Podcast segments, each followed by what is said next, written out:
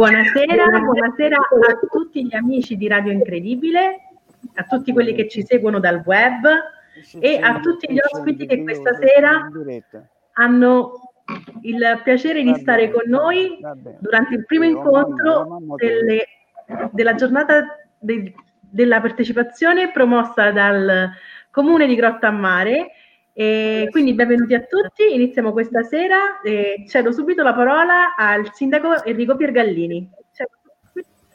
Buonasera a tutti, grazie Valeria. Innanzitutto accogliamo e salutiamo con grandissimo onore e piacere il professor Revelli. Gli facciamo anche gli auguri perché abbiamo saputo che ieri è stato il suo compleanno, quindi professore benvenuto e tanti auguri. Tanti auguri. Prima però di passare Grazie, grazie a lei. Prima di passare la parola al professore, però creiamo un po' di suspense, voi siete connessi per poterlo ascoltare, però introduciamo un attimo questa serata e passo subito la parola a Stefania Fares, la consigliera delegata alla partecipazione, che ci racconta eh, tutto il calendario all'interno del quale è inserito questo straordinario incontro per la città con il professor Revelli. Prego Stefania. Buonasera, buonasera a tutti. Infatti questo è il primo degli incontri del calendario delle giornate della, della partecipazione. Eh, il ciclo di incontri che affianca e dà spunti di riflessione al mese di novembre storicamente dedicato alle assemblee di quartiere nel comune di Grottammare. Quest'anno, nonostante le difficoltà, siamo riusciti comunque ad avere delle personalità di incredibile spessore. Eh, quindi questa sera iniziamo con il professor Revelli che ringrazio per la presenza e volevo ricordare che a gennaio gennaio avremo la giornalista Michela Mercuri, a febbraio il giurista Gerardo Colombo, chiudiamo con due date a marzo in cui ospiteremo sempre probabilmente in diretta Facebook ehm, Luciano Canfora e Luciano Violante. Eh, probabilmente avremo anche a, a maggio ehm, Gianrico Carofiglio. Eh, volevo ringraziare veramente di cuore eh, anche quest'anno Mimo Minuto e Silvio Veneri dell'Associazione Culturale Luoghi da Scrittura per averci eh, supportato in, per, per, questa rassegna e un uh, ringraziamento particolare a Valeria e a tutta Radio Incredibile per il supporto tecnico che ci hanno offerto gentilmente. Ho finito per ora. Perfetto, perfetto Stefania, naturalmente i ringraziamenti di tutta, di tutta, la città vanno agli amici di Radio Incredibile dei luoghi della scrittura, è stato nominato, quindi passo la parola al nostro Mimmo Minuto, Domenico, che è l'artefice di questi contatti per noi preziosissimi per la città. Prego Mimmo. Grazie, grazie a voi e un grazie al professore Velli che ha accettato questo, in, in questa serata. Un ringraziamento va alla casa editrice Einaudi che eh, ci ha dato la possibilità di poter contattare il professor Marco Revelli. Vorrei anche salutare eh, Luca Telese che insieme a Marco Revelli ha pubblicato eh, il libro Turbo Populismo, eh, quindi grazie anche a lui. Di, sicuramente Marco, il professor Revelli entrerà nel discorso anche del turbo populismo. I tre libri di cui parleremo eh, questa sera, come avete sentito, sono La politica senza politica della Caserice Einaudi, eh, Turbopopulismo appunto della Solferina e Umano inumano, postumano della Einaudi. Solo due parole, ecco là, le state vedendo, io ce l'ho alle spalle, stanno qui dietro la mia, la mia testa. Due parole sul um, professor Revelli, eh, figlio del, del partigiano scrittore Nuto Revelli, è titolare delle cattedre di Scienza della Politica, Sistemi Politici e Amministrativi Comparati e Teoria dell'Amministrazione e Politiche Pubbliche presso la Facoltà di Scienze Politiche dell'Università degli Studi del Piemonte Orientale Amedeo Avvocato, si è occupato dall'altro dell'analisi dei processi produttivi. Eh, eh, eh? Cos'è? No. No, no, eh, della, prego, prego, della cultura di destra e in più in genere delle forme politiche del Novecento e coautore con eh, Scipione Peppino Ortoleva di uno dei più diffusi manuali scolastici di storia moderna e contemporanea della Bruno Mondadori. Mi fermo perché dovrei poi leggere tutta la parte politica del professore e ci vogliono, mm, penso, un paio di, di ore per poter descrivere Marco Revelli. Adesso ti do la parola. Eh, prendo io, prendo io Mimmo, sì, lo sequestriamo, se, se elenchiamo tutte le pubblicazioni e i, i, meriti e i premi del professor Revelli, lo sequestriamo come l'anonima sequestri per 24 ore, quindi è impossibile farlo. Allora, dialogheremo con il professor Revelli, farò una piccola introduzione io, poi gli passerò subito la parola, ma dialogheranno poi in un secondo momento anche Pierpaolo Panesi e Silvio Veneri che sono qui con noi. Potrete però dialogare anche voi da casa perché eh, potete inviare delle domande sulle pagine Facebook all'interno del quale stiamo proiettando questa diretta e raccoglierà Valeria alla fine, non tutte riuscirà probabilmente a porre al professore, proporremo al professore alcune domande che voi ci proporrete in modo da creare anche un po' di partecipazione all'interno di questo incontro. Una breve introduzione prima di velocissima, prima di passare la parola al professore eh, è molto significativo questo incontro perché ragioniamo su un aspetto della società contemporanea. Stiamo attraversando un periodo di crisi sistemica e il professor Riverli attraverso le pubblicazioni che ha ricordato Mimmo Minuto centra molto l'attenzione su questo aspetto. Eh, siamo ad una vera e propria, come eh, è definita da Thomas Kuhn, eh, rivoluzione paradigmatica. Qualcosa è finito, qualcosa deve ancora nascere e in questo vuoto purtroppo siamo completamente immersi. Il professore attingendo non solo alla, alla, alla storia, alla, alla politologia, alle discipline della sociologia, ma attingendo anche alla psicanalisi, ad esempio, e anche alla storia dell'epistemologia, affronta questo periodo nel primo volume che ha ricordato Mimmo, cioè La politica senza politica, raccogliendo tre volumi molto importanti, Populismo 2.0, Poveri, Noi e Finale di partito.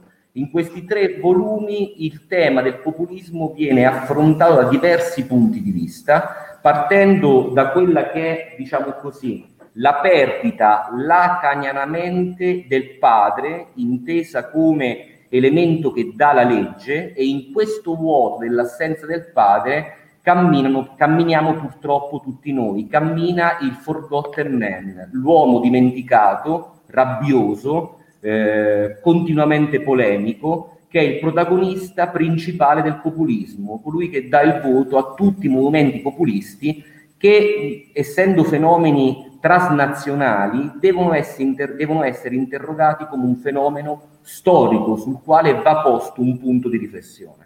Quali sono le cause? Di ragione economica, principalmente, naturalmente la crisi economica che stiamo affrontando, la crisi dei partiti di massa del Novecento e dell'industria fordista, anche ragioni di, di, appunto, di psicanalisi, ma soprattutto anche la trasformazione della politica non più in uno spazio di dialogo, ma in un vero e proprio mercato politico in cui il politico è imprenditore di se stesso e si presenta all'elettorato per vendere la propria immagine, non più la propria rappresentanza, ma la sua rappresentazione, ed è questo all'origine anche della volubilità dell'elettorato che compra l'idea come se andasse a comprare un prodotto.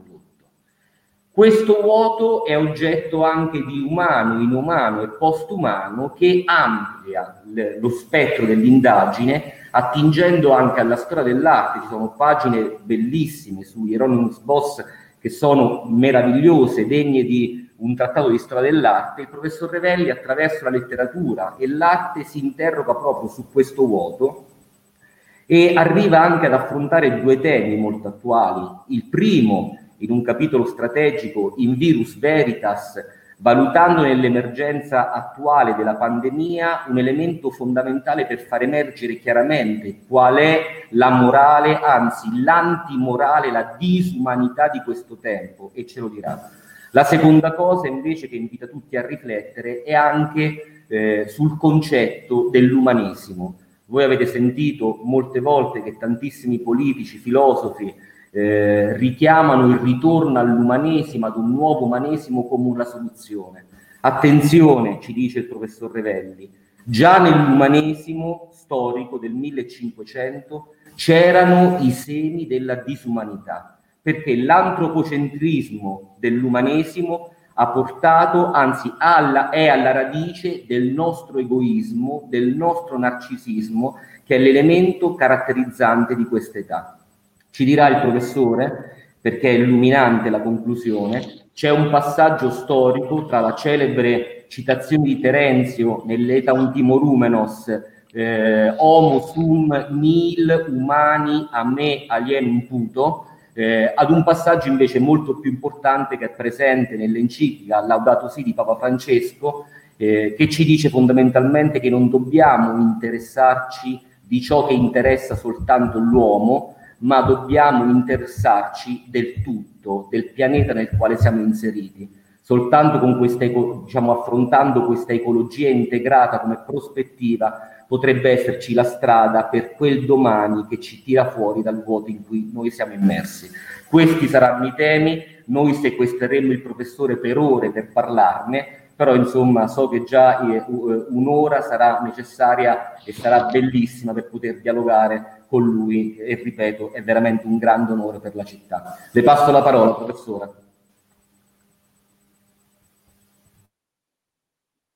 Il microfono. E, e il microfono, sì professore, il microfono spento. Grazie, grazie, grazie davvero per questo invito, per questa occasione d'incontro. E, è un onore mio poter partecipare a questa bella iniziativa, a questo ciclo eh, importante e ringrazio eh, il, sindaco, ringrazio eh, Mimmo Minuto, ringrazio tutti voi eh, che lavorate a iniziative di, di, questo, di questo, tipo. Eh, devo dire la, la sintesi eh, che, che, che, è stata fatta da, eh, dal sindaco Enrico Piergallini eh, è perfetta. In, in, in, pochi minuti ha fatto una ricostruzione del, del filo conduttore del, de, de, de, dei miei libri, dal, diciamo dal, dal 2010 eh, fino, fino, a oggi, il, il, primo testo con cui ho, ho incominciato a eh, mettere a fuoco la, la crisi che, che, che, giustamente è stato detto è una crisi sistemica, non è crisi solo economica, non è crisi solo sociale, non è crisi solo eh, politica è, non è crisi solo esistenziale, se, se vogliamo, è una eh, crisi complessiva eh, a molti strati eh, che, che, indubbiamente mh, ha, la sua origine nel, nella decomposizione del, del, del modello socio-economico che aveva e anche politico che aveva dominato il Novecento, o quantomeno la seconda metà del Novecento, in cui in qualche misura l'ordine politico-sociale aveva trovato un proprio equilibrio, un proprio paradigma, se vogliamo, che ha incominciato a sgretolarsi, che ha incominciato a sgretolarsi negli ultimi decenni del Novecento e che poi, e che poi nel, in, questa, in, questo ventennio di, di, inizio nuovo secolo eh, è, è, diventato, è diventato eh, palese eh, e, di fronte eh, agli, agli, agli, occhi di tutti, di tutti noi. Eh, qualcosa non funziona, qualcosa non funziona eh, nel nostro sistema economico se ha prodotto eh, le voragini di diseguaglianza che, che, che, si stanno rivelando, che abbiamo conosciuto in occasione della crisi de, de, de, del 2008, 2010, 2011 mai completamente superata eh, che si sono rivelate in misura eh, ancora più tragica eh, nel corso della pandemia che ha fatto emergere veramente eh, le, le, le, diseguaglianze abissali anche su un terreno come quello eh, della, della, vita, del, del bios, eh, della, della possibilità di sopravvivenza, eh, qualcosa non funziona nella nostra democrazia, eh, parliamo di populismo. E beh, se il populismo eh, è balzato in, eh, in, primo piano, come appunto è balzato in primo piano, almeno eh, in Occidente, non solo nel nostro paese, non solo in Europa, naturalmente eh, negli Stati Uniti, ma mm, in, in quello che noi consideriamo il mondo occidentale, se ha assunto questa, questa centralità come forma della crisi più che come sua soluzione, ma eh, la, la, la, questione non ci rassicura, anzi eh, ci, ci, ci, ci, inquieta ancora, eh, ancora di più. Se, eh, se assunto questa dimensione è perché qualcosa si è inceppato nel meccanismo della democrazia e in quel tema che voi avete giustamente messo al centro di questi incontri, che è la partecipazione. Io definisco il populismo come una sorta di eh, malattia senile eh, della democrazia. È stato anche in qualche modo malattia infantile, le prime forme di populismo eh, sono, sono, si sono manifestate alla fine dell'Ottocento, negli ultimi decenni dell'Ottocento, non tanto il populismo russo che non c'entra molto con eh, eh quello che noi chiamiamo populismo, ma quello americano, il People's Party, che è arrivato a sfiorare addirittura la, la presidenza degli Stati Uniti negli anni 90 eh, del, eh, dell'Ottocento. Quella la malattia infantile eh, della democrazia. Eh, questa è malattia senile. Malattia perché? Perché il populismo si manifesta, questa è la mia eh, definizione del fenomeno eh, e la mia opinione, il populismo si manifesta quando un pezzo di popolo o una maggioranza di popolo o un popolo intero non si sente rappresentato, non si sente rappresentato nei meccanismi eh, fondamentali della democrazia, che è un, è un, sistema rappresentativo. Non trova rappresentanza, non lo trovava all'inizio eh, del, dalla vigilia del Novecento eh, perché esistevano masse di popolo che premevano ai confini della democrazia, chiedevano di essere rappresentati, e non, ed era la, la, la malattia infantile, e, eh, eh, e, questo, e questa, questa, mancanza di rappresentazione ritorna adesso, eh, nella fase senile della democrazia, quando chi era rappresentato, e penso a una parte consistente di società, non solo gli strati eh, più poveri eh, eh, o, o non quelle che Bauman chiama le vite di scarto, eh, eh, quelli messi al margine, ma anche i ceti medi eh, si sentono messi fuori dal meccanismo democratico e reagiscono, e reagiscono nelle forme spesso eh, radicali, estreme, eh, de- destabilizzanti che abbiamo conosciuto. Abbiamo visto la Brexit, abbiamo visto eh, il, il quadriennio di Donald Trump, abbiamo visto in Italia i diversi populismi che si sono eh, eh, succeduti uno eh, dopo, dopo, dopo, l'altro. Io ho definito persino populista eh, l'esperienza renziana per certi versi, ma poi, poi abbiamo visto la, la, la grande corsa eh, del Movimento 5 Stelle. Poi abbiamo visto il passaggio di testimone all'interno stesso del governo giallo-verde tra 5 Stelle e salvinismo. Eh, e, e, e, oggi, e, oggi, siamo in presenza di un, di un populismo eh, forse meno eh, interno ai meccanismi del potere, almeno in Italia, ma nei, in alcuni paesi dell'est europeo invece eh, è al potere, ma un, un populismo che assume eh, caratteristiche di destra più o meno, eh, più o meno radicale. Allora, cosa c'è dietro a, a, a, questa, a questo eh, sommovimento? C'è quello che diceva giustamente eh, il, il, sindaco in apertura, c'è il Forgotten Man, eh, c'è eh, questa fetta di popolazione ampia e crescente negli ultimi anni eh, che si sente dimenticata.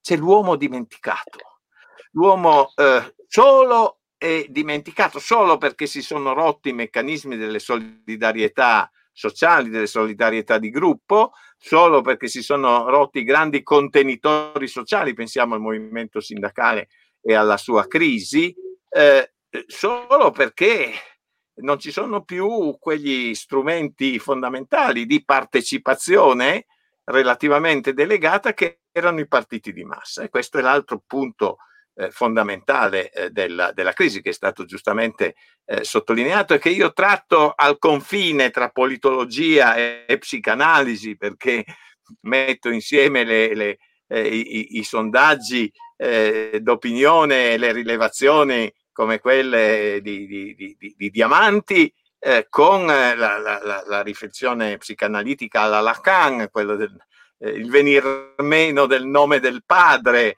il venir meno di quella forma di eh, autorità collettiva e sociale che eh, dava un senso al discorso politico, un senso che poteva essere considerato buono o cattivo, ma che eh, aveva una sua coerenza interna. Eh, i, I grandi partiti di massa sono stati giustamente definiti da un filosofo come Sloterdijk, che a, all'IRA eh, ha dedicato molte pagine, come i grandi partiti di massa erano de, dei grandi eh, magazzini di stoccaggio dell'ira sociale. L'ira sociale c'è sempre stata, perché ci sono sempre state figure eh, che eh, hanno, hanno eh, si, si, sono, sono, si, sono, considerate eh, danneggiate o messe al margine. Ma la loro ira veniva, per così dire, stoccata eh, nei, nei, grandi eh, eh, contenitori dei partiti di massa e la, la, la, la sua esplosione, il, il, suo manifestarsi, veniva dilazionato nel tempo nel tempo che poteva essere il momento della presa del potere, l'ora X, eh, quando si farà la rivoluzione, quando finalmente il mondo cambierà, eccetera. Anche le chiese eh, hanno avuto questo, questo, questo, ruolo di stoccare l'ira e, e, e, e, promettere un momento in cui la giustizia verrà fatta, ci sarà il giudizio eh, finale, i, i, eh, gli, i, gli, empi verranno puniti e, i giusti verranno premiati. Ecco, tutto questo è venuto meno, è venuto meno perché eh, eh potremmo discutere a lungo su perché i partiti di massa eh, eh, sono andati a rotoli, perché eh, sono entrati in crisi, non sono entrati in crisi solo per eh, incapacità dei loro dirigenti, anche per questo probabilmente, ma per ragioni storiche, per, perché quel modello organizzativo aveva fatto il suo tempo e non era stato sostituito da nient'altro, eh, perché a un certo punto eh, eh, le classi dirigenti dei, dei, dei diversi partiti, partiti, politici hanno incominciato a guardare a figure sociali diverse da quelle che erano i loro tradizionali rappresentanti. Pensiamo al blerismo eh, e, e, a tutto il fenomeno eh, in base al quale la, la, la, sinistra ha in parte cessato di identificarsi con le ragioni dei lavoratori, degli operai del mondo del lavoro e ha incominciato a inseguire eh, le nuove figure dinamiche,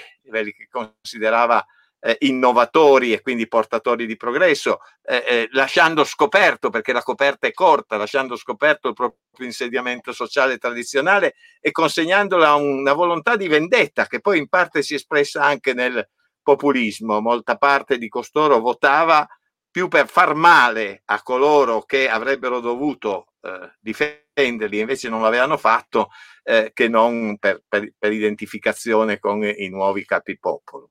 E questo è, diciamo, eh, l'universo di crisi ancora attivo quando c'è piombata come un colpo di, di, di accetta, eh, c'è, c'è piombata addosso la pandemia.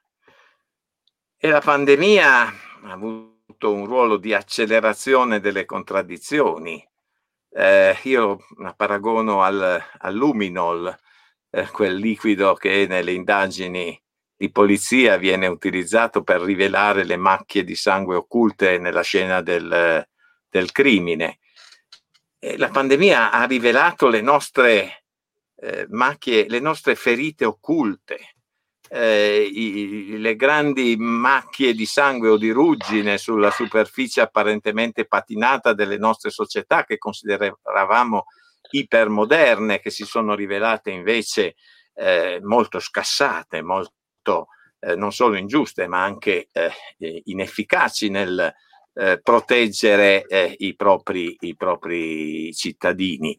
Eh, il, il, virus ci ha, ci, ha, strappato via quel velo di umanità che continuavamo a, a, a ostentare o a credere di possedere e ha rivelato un sottofondo inumano per certi versi. Pensiamo ai protocolli che sono stati scritti in ogni paese, eh, non ce n'è nessuno che si salva eh, sul modo con cui eh, realizzare il triage, la selezione eh, dei, dei, malati al, all'ingresso in ospedale e la scelta tra chi eh, indirizzare alle terapie intensive e chi invece eh, escludere da quelle quando le, le risorse sono scarse, quando i posti letto non bastano, non bastano per errori strategici fatti, ma indubbiamente nel, nel momento attuale. E in quei protocolli stava scritto che il criterio era un criterio biologico, era un criterio, era il criterio del BIOS, non della polis, era le classi di età, eh, oltre una certa età, oltre un certo numero di comorbilità, era la speranza di vita, criterio ra- ra- ragionevole se volete, ra- razionale, eh, si, si, si, si, si, dà, si privilegia eh, nella, nella lista, nell'accesso, chi ha una maggiore speranza di vita, chi ha ancora dei figli da, da mantenere, chi ha ancora eh, una famiglia da sostenere, eccetera. E, e, e, gli anziani e gli improduttivi e così via si avviano eh, al fine vita. E può essere anche razionale come criterio, infatti viene eh, applicato è stato applicato, ma è disumano. È disumano, ha un fondo mostruoso per certi versi eh, che ci richiama a, a, cosa succede quando la, la, logica della communitas lascia il posto alla logica della immunitas, che, che, che, che invece del, del, sistema di relazioni umane eh, privilegia il, il, problema della sopravvivenza, il problema darwiniano della lotta per la sopravvivenza.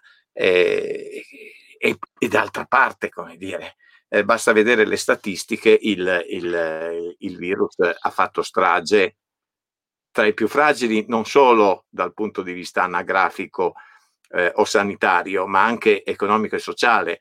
Eh, negli Stati Uniti eh, il numero di, di, vittime tra la popolazione eh, nera è, più del triplo rispetto in percentuale, in proporzione rispetto a quella della popolazione bianca. In tutti i paesi eh, il, il, contagio e, e, e, le vittime si contano nelle periferie più che nei centri, eh, ne, non nelle ZTL, ma eh, nelle, nelle, banlieue eh, eh, o nelle borgate o, o, nelle barriere. Io, a Torino ci sono le barriere, quelle che erano le barriere operaie, e quindi ne, ne, nei margini, nella popolazione eh, che, che, che vive peggio e che muore di più, quindi.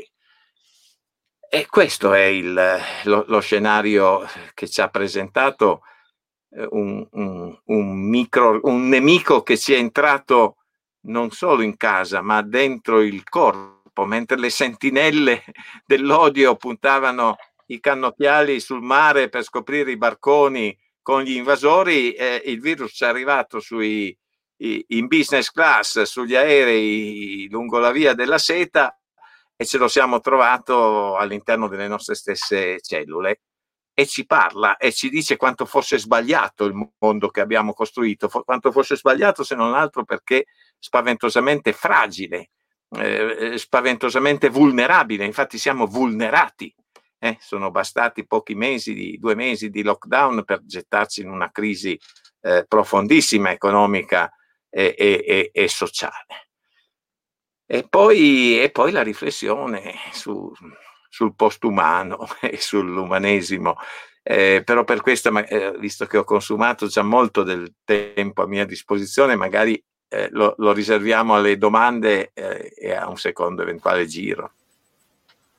Benissimo, professore, assolutamente sì. Eh, si percepisce bene che mh, già insomma, da, dall'intervento del professore c'è un, un, punto di gravità che unisce entrambe le parti, che è il predominio assoluto dell'economia sulle scelte della Civitas, perché come i partiti di massa sono crollati e sono cambiati profondamente sulla pervasività del, de, delle risorse necessarie per fare politica. Ci sono pagine del libro del professore molto istruttive su questo perché fanno vedere come sono aumentati esponenzialmente i costi per le campagne elettorali, costringendo naturalmente i partiti liquidi a fare per forza i conti con i finanziatori.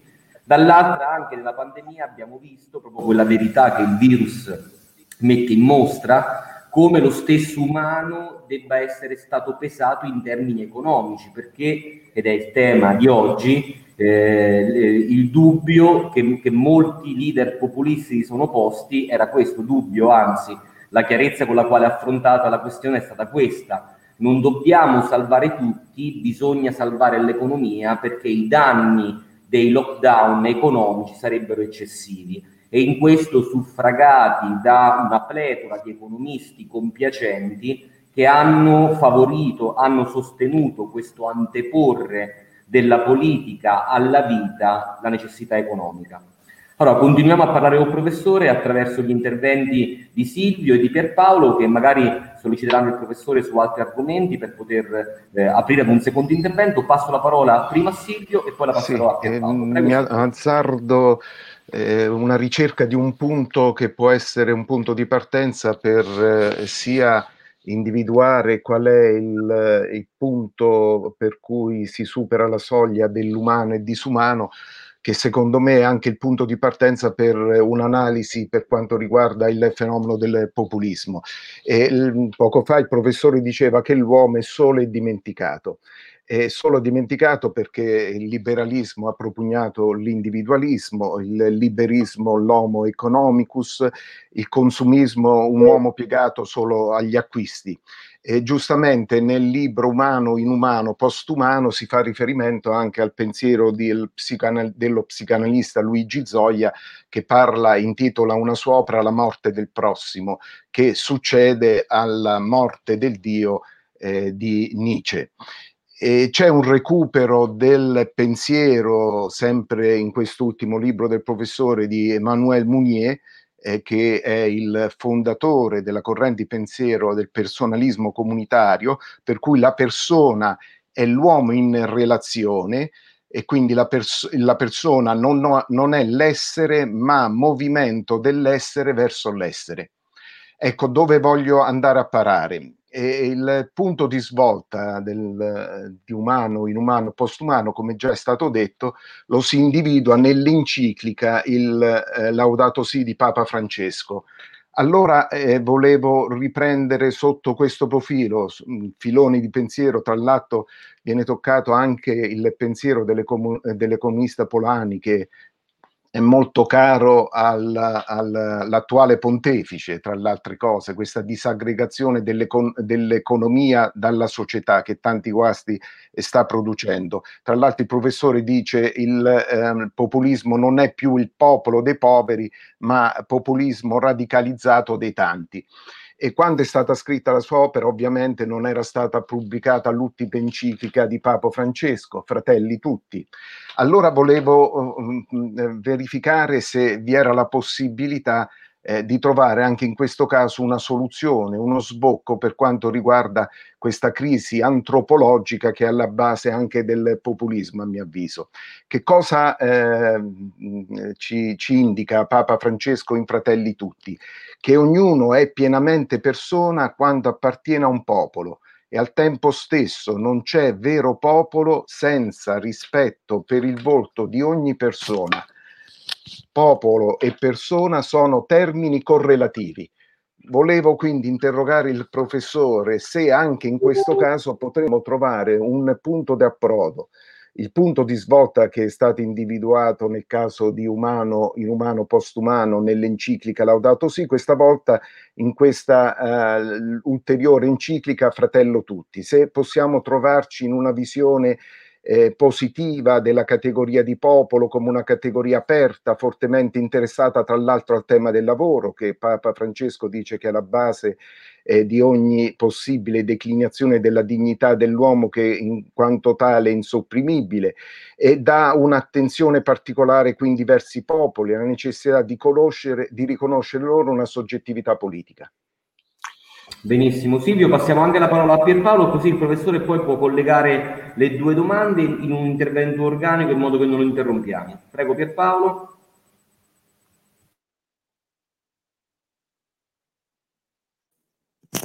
Allora, scusate, sì, sono Pierpaolo, appunto lavoro all'interno del comune di Grotta Mare, all'interno del servizio partecipazione una, dire, una politica strategica per il comune da, da tanto tempo che mira adesso, in questo momento, con le giornate della partecipazione, a un tipo di partecipazione che sia pratica ma allo stesso tempo anche approfondimento e questa giornata appunto, questo incontro con il professore è a mio avviso estremamente illuminante e si inserisce in questo, sicuramente in questo solco. Eh, giusto qualche domanda, qualche una piccola riflessione che, sono, che ho preso mentre parlava, mentre parlava il professor Revelli e soprattutto quando si parla appunto no, delle marginalità e delle periferie c'è un passaggio molto importante, ossia si pone una dinamica specifica. Man mano che di fatto ci si allontana dalla, dalle centralità centralità intese come centri manageriali, poli di eccellenza, centri economici e politici. E allora immagino Wall Street a New York piuttosto che il De France in Francia, la City a Londra, Aerotavera a Francoforte, tutta una serie di riferimenti. Dal momento in cui ci si allontana proprio da un punto di vista fisico, geografico, aumenta il rancore e l'opposizione. E allora, e questo sublima in un voto che non è più costruzione di, di un ideale, non è più costruzione di un immaginario collettivo, ma diventa appunto, come diceva giustamente il professore, un, un voto punitivo. Io che non riesco a stare all'interno di quelle centralità, voto per smantellare, per picconare i tuoi diritti sostanzialmente, in una logica di conflitto che è completamente nuova, ossia che non si muove più su un asse orizzontale, quindi da destra a sinistra, ma di fatto eh, dall'alto verso il basso. Allora, è appunto proprio parlando di strumenti, girando attorno a queste riflessioni, girando appunto sulla geografia eh, del consenso e del voto, si vede come per analizzare un trend, un voto, non bastano più appunto dati, eh, tabelle, ma servono un altro strumento, che è quello delle cartine e delle mappe. E pensiamo alle presidenziali del 2016 con Bush dove si vede le fasce, dove si vedono le fasce sulla costa omogeneamente blu, eh, mentre una grande pancia nordamericana quasi completamente rossa, dove appunto nell'iconografia politica americana il blu sta per il Partito Democratico, mentre il rosso sta per il Partito eh, Repubblicano. La stessa cosa che è successa per la Brexit a Londra, quindi con una City, con Londra che è fortemente, eh, dove ha vinto fortemente appunto il Remain, mentre per le periferie, le zone rurali, le zone più periferiche ha vinto l'Exit. E vengo alla domanda, in Italia possiamo assistere a qualcosa di genere, questa dinamica si è verificata, quale forma, quali vesti ha preso? E se la sinistra ZTL come vogliamo definirla, eh, potrebbe essere questa, diciamo, una sfaccettatura di questa, di questa lettura. L'altra domanda, è, volevo chiederle appunto se per analizzare la vittoria di Biden le mappe sono state altrettanto eh, rivelatrici in questo senso. Poi c'è anche una serie di domande, però magari le faccio in un secondo. In un secondo Professore, dobbiamo essere anche, diciamo, so che le chiediamo troppo, però anche Stefania voleva aggiungere una riflessione per poter in qualche modo dialogare con lei rapidissimamente, ma è un'occasione unica, ci deve, ci deve capire, la, la vogliamo succhiare proprio. Prego Stefania. No, stavo riaccendendo il microfono. Buonasera. Um, la mia è una domanda completamente diversa, su, un po' su, anche sulla crisi della cultura. Io sono cresciuta all'interno di una famiglia operaia che credeva eh, tantissimo nella possibilità di elevarsi e migliorare la propria condizione attraverso la cultura. Oggi invece la classe operaia in generale non, affida, non affida più all'istru- all'istruzione un potere salvifico, non gli riconosce più la capacità di garantire posizioni lavorative migliori. Secondo lei la mancanza di opportunità di lavoro è una delle cause principali della perdita di identità di un popolo? Prego, professore. Beh, grazie. Devo dire, eh, io rispondo sì, assolutamente sì a tutte e tre le, le, le domande. Eh, parto dall'ultima per eh, ripercorrere eh, eh, all'indietro fino, fino alla prima. Sicuramente la crisi del lavoro eh, è al centro del, eh, della sindrome populista.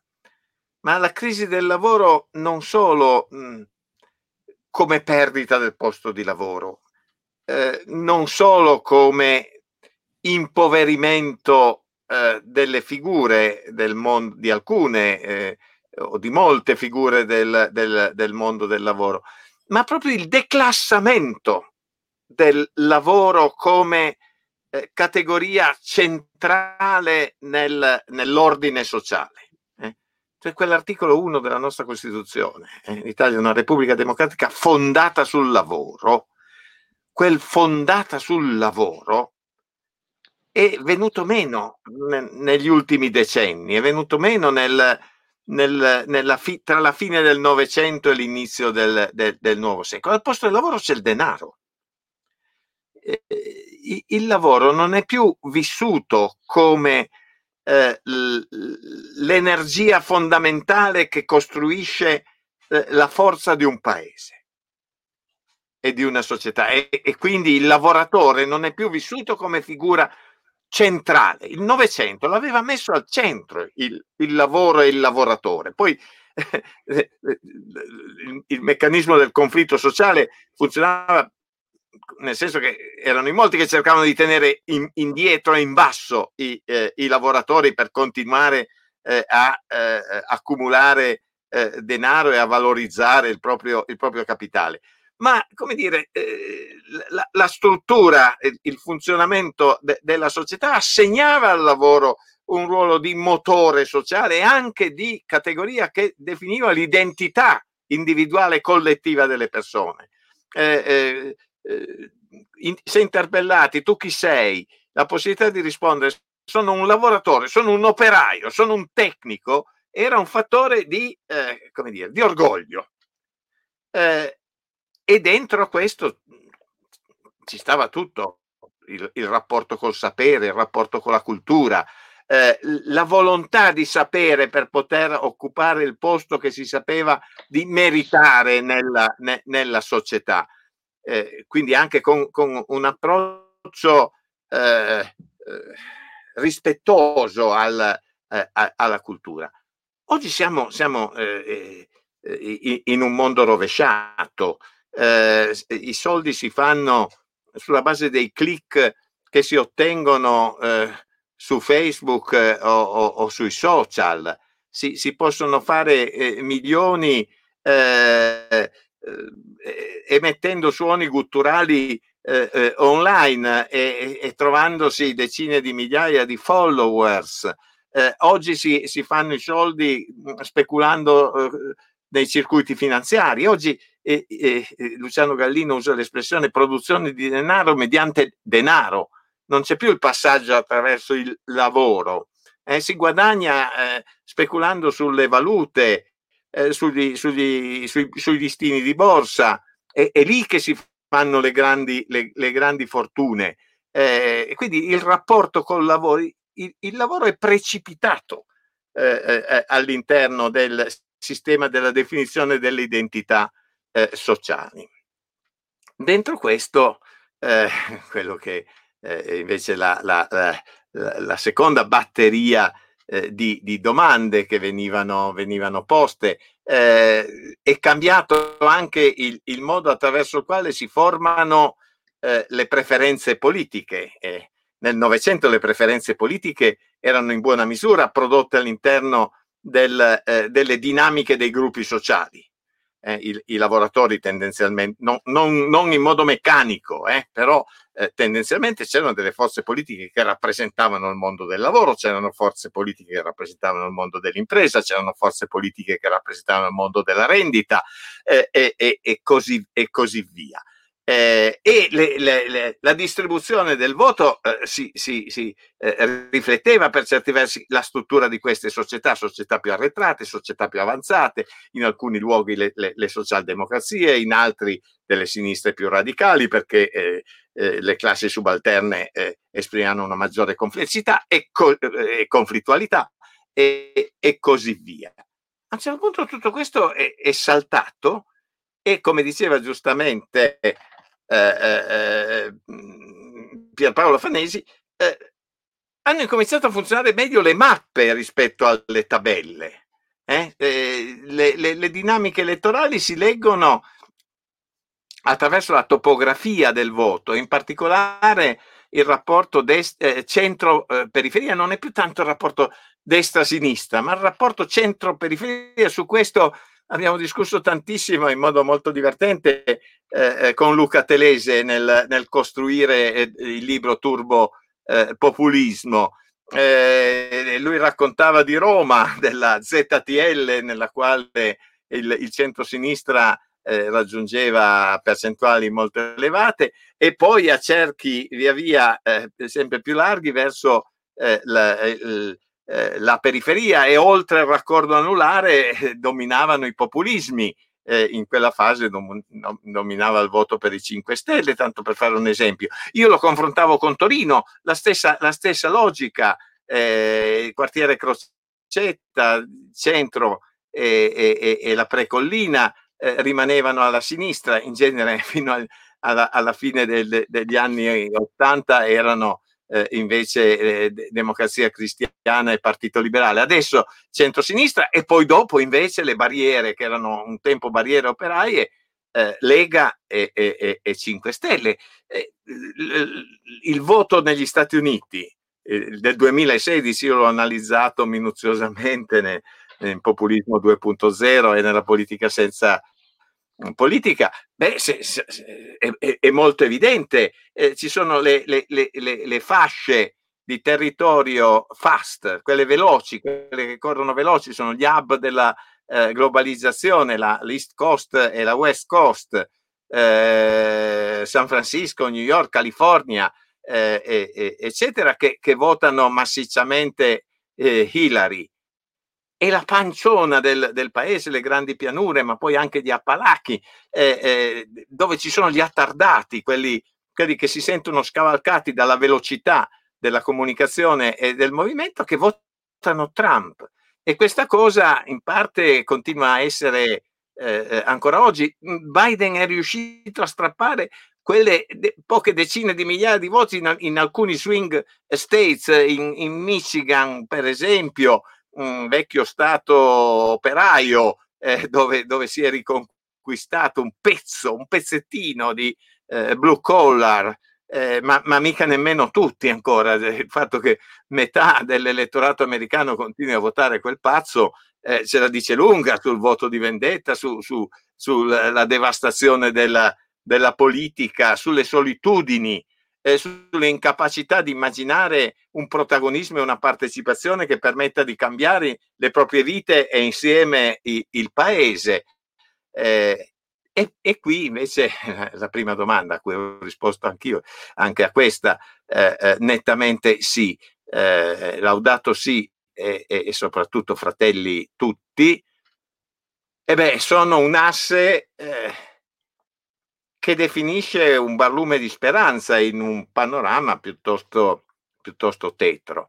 Un barlume di, di, speranza perché rimette al centro eh, l'uomo, la persona, in questo eh, ereditando la, la, parte più, a mio avviso, la, la, parte migliore del cattolicesimo novecentesco, quella di Mounier, ma anche quella di un pensatore come Guardini, che è molto citato nella Laudato Si, è che, che nel valorizzare l'umano eh, mette in crisi una serie di categorie che si sono rivelate in realtà dei totem e dei fari, per esempio la categoria di progresso, l'identificazione del progresso tecnico col progresso umano, eh, la, la, la, il valore della competizione, della competitività come eh, risorse economiche, eccetera, e ci mostra come eh, questi siano invece elementi di crisi dell'umano, che mettono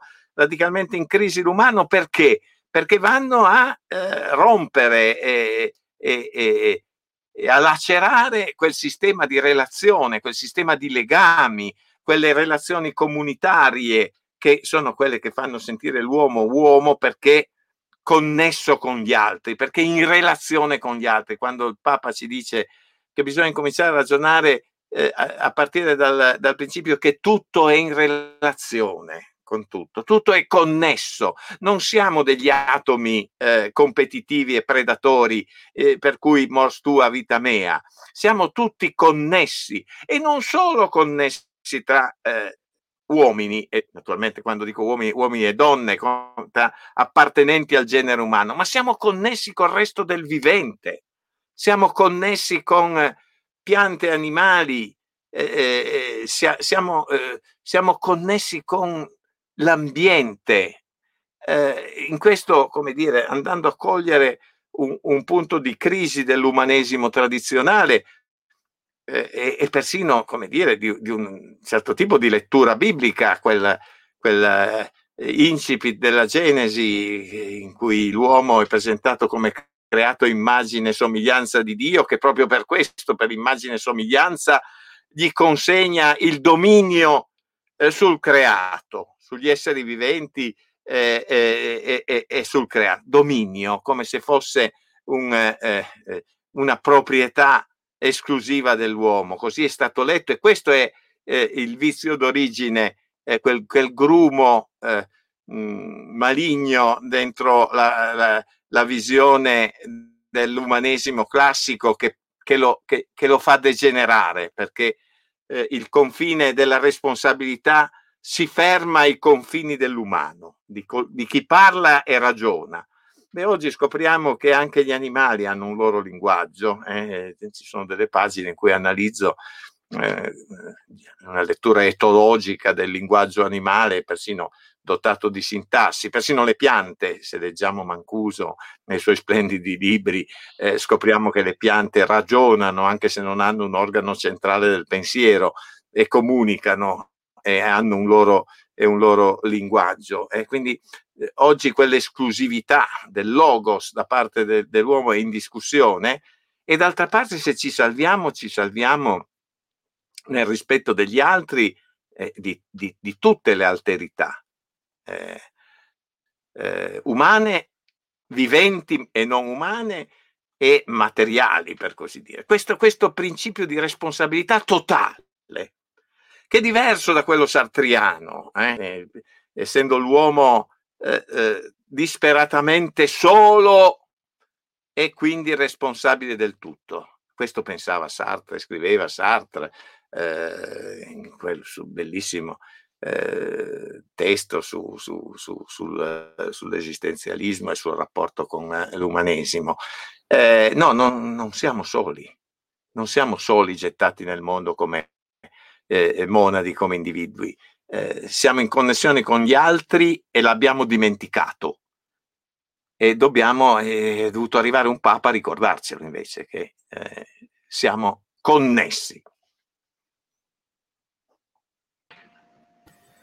Bene, allora dunque, è veramente insomma, molto, molto illuminante. Il professore, per esempio, in una parte eh, di, dell'ultimo volume di Umano, Inumano e Postumano, eh, approfondisce, eh, va a approfondire proprio la, eh, il ruolo che ebbe la, l'idea del Leviatano dello Stato per far uscire l'Europa dalla crisi del feudalesimo, del sistema imperiale e per traghettarlo in quel domani tirandolo fuori dal, dal, dal vuoto che Boss aveva dipinto nei quadri che il professore commenta. Ed è molto istruttivo che alla fine proprio la voce del Papa sia autonoma, singola, dall'alto, venga oggi a dare un'indicazione morale al mondo. Forse occorrerebbe anche in questa fase che la politica, come dice eh, Bauman, eh, diventasse più internazionale, che non dico un nuovo Leviatano, ma che eh, organismi internazionali come l'ONU prendessero, trasformassero in legge questa norma morale, vincolando, non dico i singoli stati ormai troppo piccoli per governare, ma vincolando soprattutto quelle grandi corporation che attraversano i confini si beffano dei territori nazionali, non pagano le tasse in nessuna parte, fanno degli utili pari ai PIL degli stati e di fatto condizionano la crescita culturale del globo e materialmente condizionano in maniera profonda il potere politico. E adesso non, non, voglio dilungarmi troppo, passo la parola a Valeria perché so che Valeria stessa vuole fare qualche domanda al professore, ma soprattutto eh, ha, ha, raccolto alcune suggestioni da parte del pubblico che ci sta seguendo. Prego Valeria. Grazie Sindaco per uh, la parola e uh, salve a tutti, io sono Valeria di Radio Incredibile e grazie per questa opportunità che si sta trasformando in qualcosa di davvero interessante perché um, se posso permettermi volevo farle una domanda ehm, riguardo a tutte le cose illuminanti appunto che ha detto durante questa serata.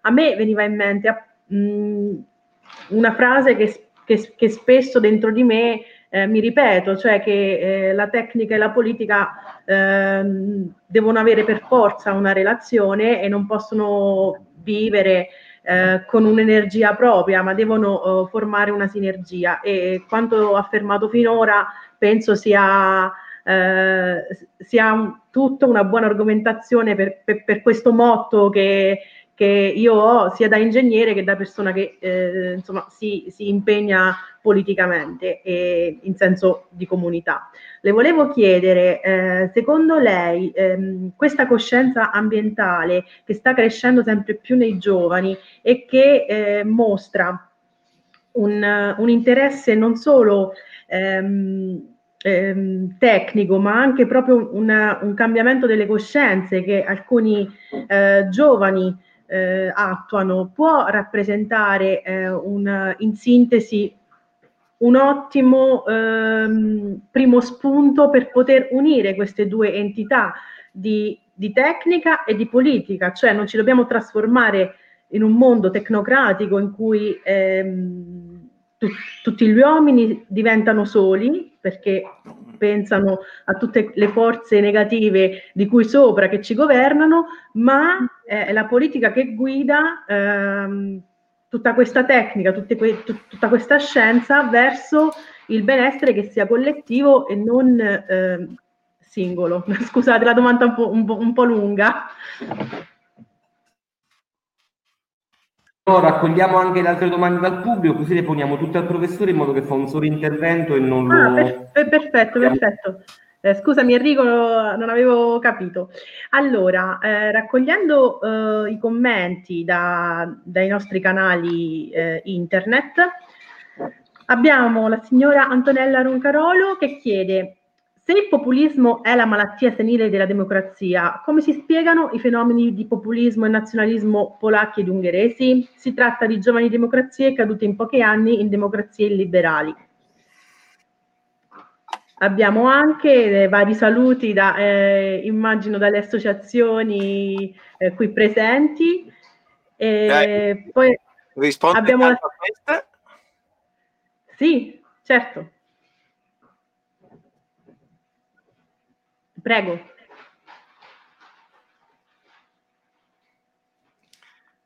Sì, eh, eh, rispondo subito alla, alla, prima domanda che è comparsa scritta.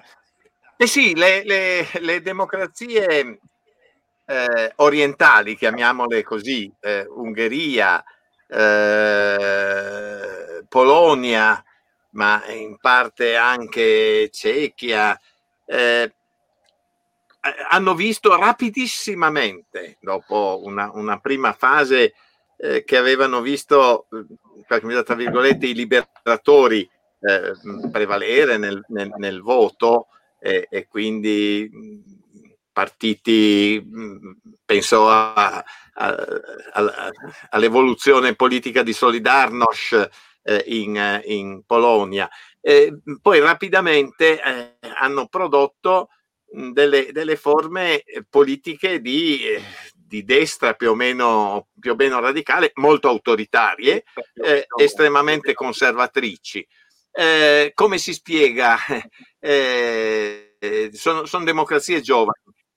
si spiega esattamente col fatto che sono eh, talmente giovani e mm, eh, caratterizzano paesi che tutta la fase nella quale il resto d'Europa ha costruito i propri equilibri politici, le proprie forze politiche, le proprie culture politiche eh, e così via, per tutto quel periodo non hanno potuto praticare la democrazia, erano le cosiddette democrazie popolari che non erano né popolari né democratiche, proprio per quel vuoto di formazione politica eh, non funzionano come democrazie, non, non hanno eh, offerto ai propri cittadini né un, uno strumento pedagogico che li formasse a, a, a essere buoni cittadini, eh, né gli strumenti per influire sul eh, potere. In più sono paesi che si sentono marginali rispetto all'Europa e che esprimono collettivamente quella forma di voto di vendetta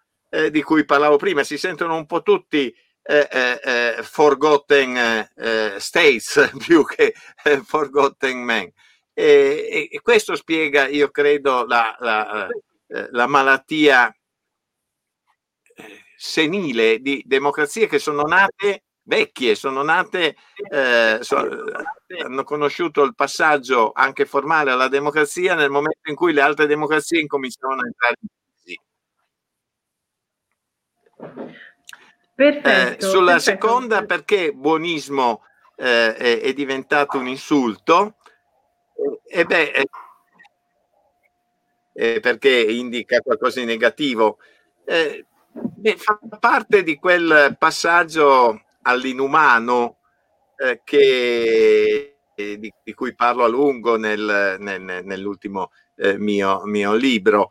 Mm, un, un, periodo nel quale eh, da una parte nello sfacelo del, del ruolo del lavoro rispetto alle classi eh, meno, meno, avvantaggiate nelle società, eh, da una parte eh, invece del rispetto della cultura eh, tende a prevalere l'ostentazione del, del, della propria incultura, eh? Tutta, tutti gli insulti nei confronti dei sapientoni, dei professoroni, eh, degli intellettuali, di, di, di, chiunque sappia, a cui si contrappone come virtù il proprio non sapere, eh, che diventa eh, in qualche modo un titolo di, di, merito, così come diventa un titolo di merito eh, la propria aggressività, la, la, la, propria disumanizzazione, la propria maleducazione, se volete, e la propria mancanza di rispetto nei confronti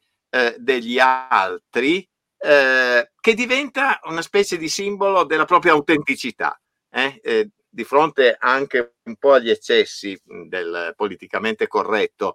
Eh, e in presenza di una mancata trasformazione reale della società, eh, nella quale, eh, come dire, eh gli ultimi sentano di poter crescere insieme a, a, agli, agli, altri, o se volete, i penultimi sentono di poter crescere insieme al sostegno agli ultimi, e di fronte alla rottura di questo meccanismo, di fronte alla rottura del, eh, ascensore sociale di, di, fronte alla caduta degli orizzonti di trasformazione, eh, e beh, il, eh, l'essere politicamente scorretti diventa un simbolo della propria autenticità. Io non sono un ipocrita, non sono un falso eh, e, e, dico che gli zingari sono tutti ladri e dico che i negri puzzano e, e dico che i, i migranti se li mangino i pesci. Questo è, è, è quello che circola eh, spesso insomma, nel, nella suburra del, eh, dei social, eh, che vedono protagonisti, se poi andiamo a vedere chi sono i protagonisti, persone apparentemente normali, non dei mostri, eh, non i fratelli bianchi. Eh, di, eh, sono, sono madri di famiglia, eh, sono nonne che magari su, sulla loro pagina Facebook postano le foto delle nipotine o dei nipotini e che, che come dire, eh, esprimono la propria, il proprio essersi avvelenati dentro un, eh, un, contesto che non offre loro eh, orizzonti eh, di trasformazione e di speranza e, e, e che odiano e che odiano chi invece eh, cerca di rimanere umano, per così dire. Grazie, grazie mille e do il benvenuto anche a Sonia che ci sta mandando altri commenti da Facebook. Sì, questo è un commento eh, di Lucilio Santoni. Uh, eh, leggo, leggo. Sì. Riesco a leggerlo? Sono d'accordo. Eh, l'unico, modo, l'unico per... modo, per... prendersi sì. cura degli altri è prendersi cura di se stessi e della propria spiritualità ecco, prendersi cura di se stessi in questo senso, in questo senso del, del valorizzare eh, eh le parti migliori eh, di, di, sé, eh, che permette di essere in consonanza con gli altri, cioè che permette quell'esercizio tipicamente del, eh, dell'uomo umano di cui parla Cicerone, eh, e cioè l'arte del riconoscimento, del riconoscere nell'altro un qualcosa di sé. Eh, la paideia, la, la formazione culturale eh, che, che, crea eh, l'uomo politus, cioè l'uomo, il buon cittadino, il buon cittadino della res pubblica, quello che può prendersi carico della res pubblica perché si prende carico di, di sé e degli altri. Sono d'accordissimo con eh, Santoni. Grazie, grazie sì. professore. E, ehm, io to, ridò la parola al sindaco. Eccolo qui. Se, ecco. Vuole, se vuole aggiungere qualcosa. Ma diciamo che Lucilio anche nel commento, insomma, lo ringrazio anche per partecipare. E tu Setien, perché il professore ha citato Mancuso e proprio la fine di questo anno, diciamo una riflessione di fine anno la faremo proprio, è notizia recentissima, eh, con Vito Mancuso e con Monio Vadia in un altro incontro che faremo proprio online. E questo mi dà il senso che stiamo percorrendo la strada giusta perché incontriamo lungo la strada voci che in qualche modo si riverberano, si riconoscono, si leggono a vicenda e alla fine stanno costruendo una rete eh, di pensiero che, di un pensare altro che sarà insomma necessario ed utile. Ducilio proprio organizzerà questo incontro con, eh, con, eh, con Mancuso e con Ovadia.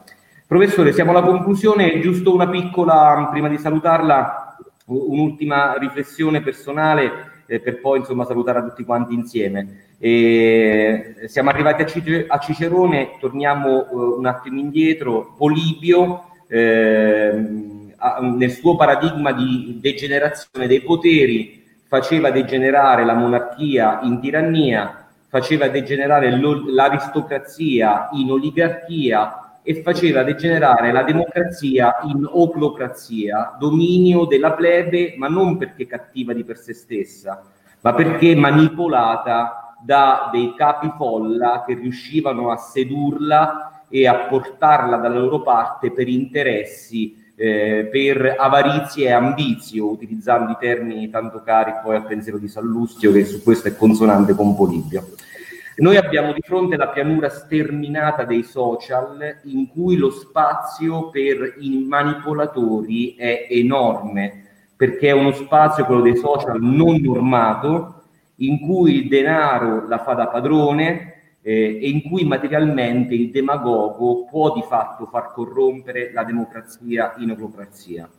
Nello schema di Polibio si ricomincia da capo, quindi la degenerazione in oclocrazia poi degenera a sua volta in poteri per necessità autoritarie. La domanda che le faccio è questa. C'è un rischio per le democrazie occidentali di degenerare in autoritarismi come per esempio fece la Repubblica di Weimar e tutti i regimi liberali di fine Ottocento e primo Novecento. Stiamo correndo questo rischio? Ne vede i segni da osservatore privilegiato? Eh, purtroppo devo rispondere anche a questa domanda di sì. Mi vedo con molta preoccupazione, con paura, eh, perché perché, come dire, la storia mi ha insegnato che in periodi di interregno come questo, periodi tra un non più e un non ancora, periodi nei quali un paradigma eh, eh, si estingue e un altro non si è ancora creato, eh, e beh, lì, lì nascono i mostri, lì nascono i mostri politici eh, lì nascono eh, le, le, le, le, dittature eh, lì la democrazia, a volte senza nemmeno accorgersi, magari eh, pensando di continuare ad essere democrazia, eh, diventa dittatura. I fascismi sono stati questo.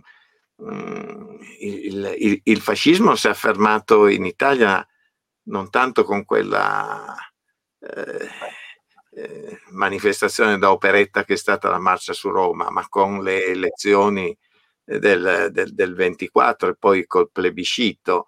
Eh, il nazionalsocialismo si è affermato in Germania nel 1933 nelle urne prima dell'incendio del Reichstag e, e, e, e della, del, della messa al bando di, di tutti gli oppositori eh, attraverso i canali della democrazia, presentando il proprio successo come un, una forma di eh, espressione eh, della maggioranza del popolo.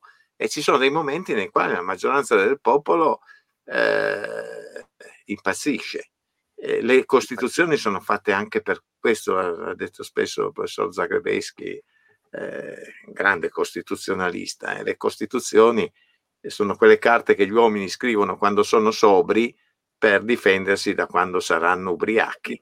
Eh, il rischio della, della ubriachezza dei popoli per eh, eccesso di tossine, per eh, rancore, eh, per eh, invidia, eh, per risentimento, il rassentiment di cui parlava Nietzsche, beh, questo rischio purtroppo c'è, e però, come dire, manifestazioni come, come questa sono gli antidoti, ce ne vorrebbero tante, davvero tante, eh, e, e, per questo mi, mi prenoto per eh, assistere ai prossimi incontri. Grazie.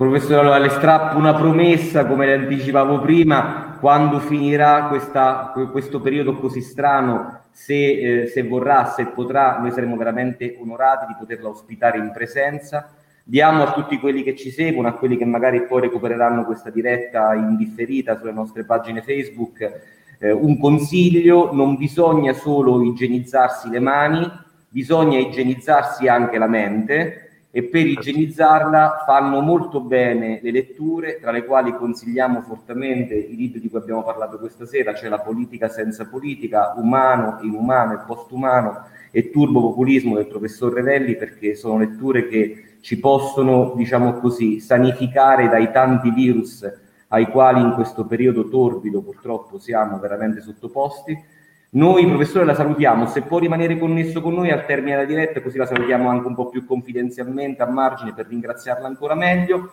Eh, ringrazio i ragazzi di Radio Incredibile eh, perché hanno fatto un lavoro di regia straordinario, sembrava uno studio televisivo, quindi siamo veramente molto felici. Buona la prima, diciamo così, quindi speriamo che tutte le altre vadano molto bene. Eh, ringrazio Mimmo, ringrazio Silvio, Sonia, Pierpaolo, Stefiana, tutti insieme coralmente da Grottammare, dalla vicina San Benedetto anche, la salutiamo e l'aspettiamo veramente a Grottammare per poterla abbracciare di persona. Grazie, grazie, a presto, senz'altro. A presto, professore, a presto. Grazie. Grazie. Grazie a tutti, grazie Enrico, grazie a tutti che ci hanno seguito da, da internet. E, um, siamo siamo disponibili per, prossimi, per, i prossimi incontri delle giornate della partecipazione, che è questo eh, momento straordinario promosso dal comune di Grottammare che promuove appunto la democrazia. Io eh, vi saluto e rimanete dietro le quinte che ci salutiamo in maniera più confidenziale appunto e buona serata a tutti, a tutti gli ascoltatori e vi, vi teniamo informati sulle, sugli incontri delle giornate della partecipazione del Comune Gran Mare. Ciao a tutti! Ciao a tutti! Ciao!